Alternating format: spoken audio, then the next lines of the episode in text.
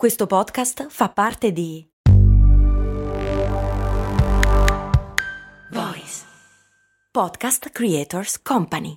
Ha cercato almeno una volta qualcosa su Wikipedia. Io credo sia una delle più grandi meraviglie di Internet. La conoscenza alla portata di tutti ogni individuo può sapere tutto, informazioni di qualità a costo zero. Se non fosse che ha un piccolissimo problema, tutti possono scrivere quello che vogliono e questo, diciamocelo, è un pochino spaventoso. Ma è davvero così? Beh, cerchiamo di capirlo qui su Brandy. Prima però un microscopico spazio pubblicitario per vedere chi ha supportato questo ascolto.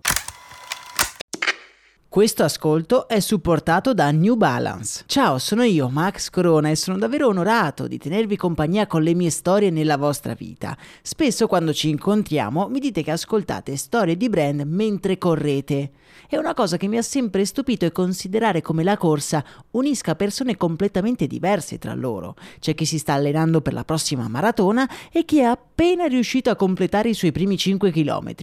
Anche io sono un corridore, non ho mai fatto una maratona, ma nelle mie lunghe giornate passate a scrivere questo podcast arriva un certo momento della giornata in cui sento il bisogno di uscire e correre, magari anche per poco, ma ne ho bisogno per alleggerire il cervello e sciacquare via una mente sempre affollata di pensieri. Per essere un corridore non serve fare la maratona, basta solo correre e l'unico modo giusto di correre è il tuo. Vai su newbalance.it slash it slash running per scoprire di più.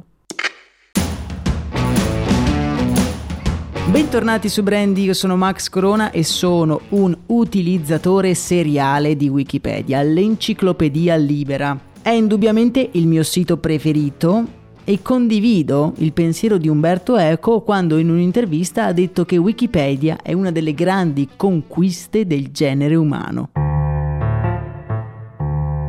Recentemente però negli uffici di Wikipedia si è sparso un pochino il panico perché un utente chiamata Zemao, che tra le altre cose è anche una delle più prolifiche, si è scoperto che ha pubblicato una valanga di fake news nel corso di 10 anni di attività e nessuno se n'era accorto. La notizia è piuttosto sconvolgente perché mina una delle forme di conoscenza condivisa più solide della nostra epoca, anche se riflettendoci quello che è capitato per come è strutturata Wikipedia non dovrebbe stupire stupirci più di tanto. Ma come funziona effettivamente Wikipedia?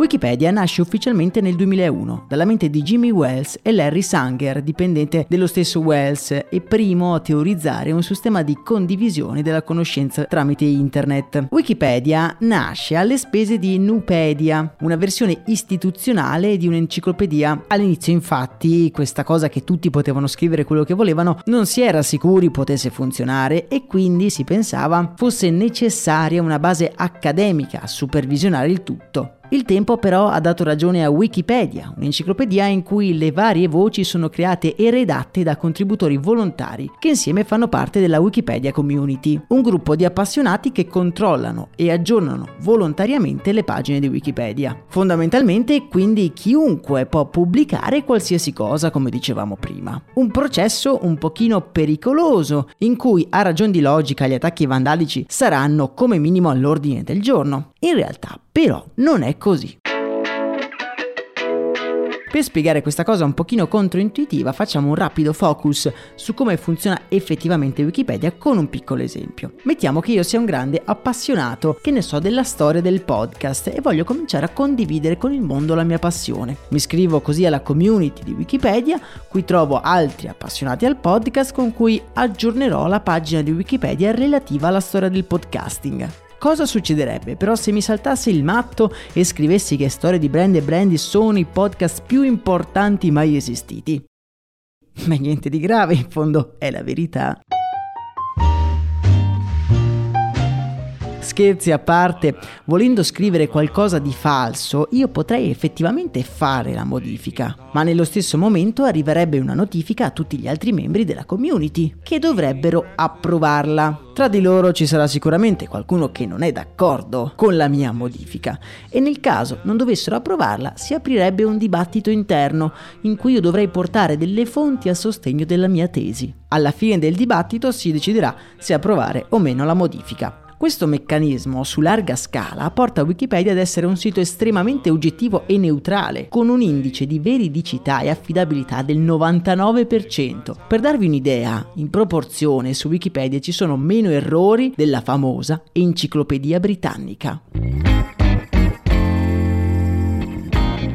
Allora, com'è possibile che una casalinga sia riuscita a bypassare questo meccanismo scrivendo per 10 anni solo fake news? La risposta è interessante e ci dà uno spaccato su come si diffondono le notizie false. La prima cosa da fare è condire le notizie false con fatti e personaggi reali, in situazioni verosimili. Poi dobbiamo prendere un ambiente in cui le news non sono particolarmente controllate. La nostra falsaria infatti scriveva sulla versione in cinese di Wikipedia e scriveva riguardo a guerre medievali russe, pagine in effetti non molto consultate se pensiamo che in Cina Wikipedia è bannata e ben pochi russi parlano cinese e tra quelli che parlano cinese ancora meno sono interessati alle guerre medievali. Il terzo elemento è la conferma. Zamao ha creato dei profili di contributori falsi, ma ugualmente attivi che approvavano tutte le sue modifiche. Da fuori la nostra protagonista era uno dei membri più attivi della community e tra le sue pagine era impossibile distinguere la realtà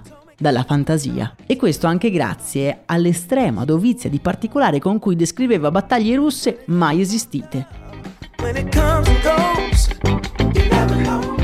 Ma quindi come ha fatto ad essere scoperta? Uno scrittore di romanzi di fantascienza ha aperto Wikipedia in cerca di ispirazione e si è imbattuto in un articolo che parlava della morte di 40 minatori in una miniera. Un soggetto a suo dire perfetto per un libro. Parlandone con degli amici è venuto fuori che quell'episodio non solo non era mai capitato, ma la miniera in questione non esisteva proprio. La donna, accolta sul fatto, si è scusata con Wikipedia e ha cercato di dare una spiegazione alle sue azioni scellerate dicendo di voler far parte della community di Wikipedia ma di non avere le competenze per poterne contribuire. E quindi si è inventata un po' tutto. In generale credo che questo episodio comunque non metta in dubbio l'affidabilità generale dell'enciclopedia e per quello che mi riguarda rimane un esempio di sforzo collaborativo difficile da eguagliare. Wells, il presidente e fondatore, non perde mai occasione di elogiare la sua community, la vera forza di questo sito. Persone con una missione e che per hobby si trovano insieme per rendere la conoscenza fruibile a tutti.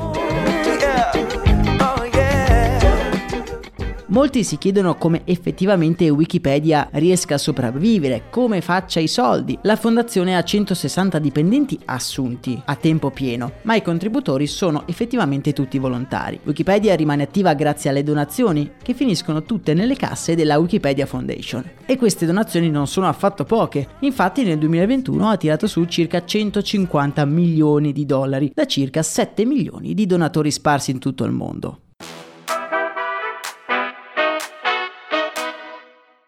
E voi invece che opinione avete di Wikipedia? La utilizzate? Vi fidate? La considerate una fonte attendibile per le vostre ricerche? Fatemelo sapere nel canale Telegram, il cui link trovate nella descrizione di questo episodio, insieme al link dell'episodio di Storia di Brand in cui potete ascoltare la storia incredibile di Jimmy Wells e della sua Wikipedia. A me non resta che augurarvi una serena giornata piena di entusiasmo e povera di fake news. Un saluto da Max Corona.